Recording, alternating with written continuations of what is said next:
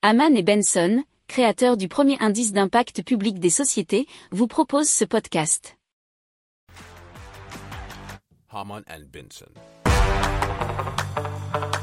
Le journal des stratèges.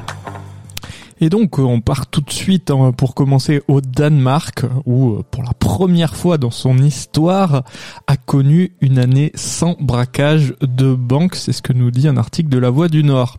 Alors il faut savoir qu'en 2000, 221 vols à main armée euh, contre des établissements bancaires euh, avaient eu lieu, ce qui fait environ deux euh, tous les trois jours, mais donc comme si vous nous écoutez assez régulièrement, vous savez que c'est un dada ici où on vous parle de la fin de la circulation de l'argent liquide et c'est ce qui se passe notamment dans pas mal de pays en Scandinavie et donc notamment au Danemark et donc avec la disparition progressive du liquide dans la plupart des agences bancaires, eh bien, euh, on dénombrait moins de 10 braquages par an euh, depuis 2017 et du coup en 2022 aucun hold-up n'a été constaté.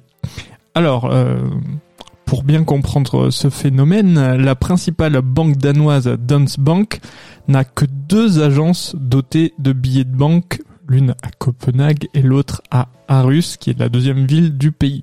Donc par conséquent, s'il n'y a pas de billets de banque, il n'y a donc rien à voler dans les banques.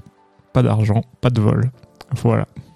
Si vous aimez cette revue de presse, vous pouvez euh, vous abonner gratuitement à notre newsletter qui s'appelle La lettre des stratèges, LLDS, qui relate, et cela gratuitement, hein, du lundi au vendredi, l'actualité économique, technologique, énergétique, mais aussi de l'hydrogène, et puis de tout ce qu'on trouvera super intéressant pour votre vie.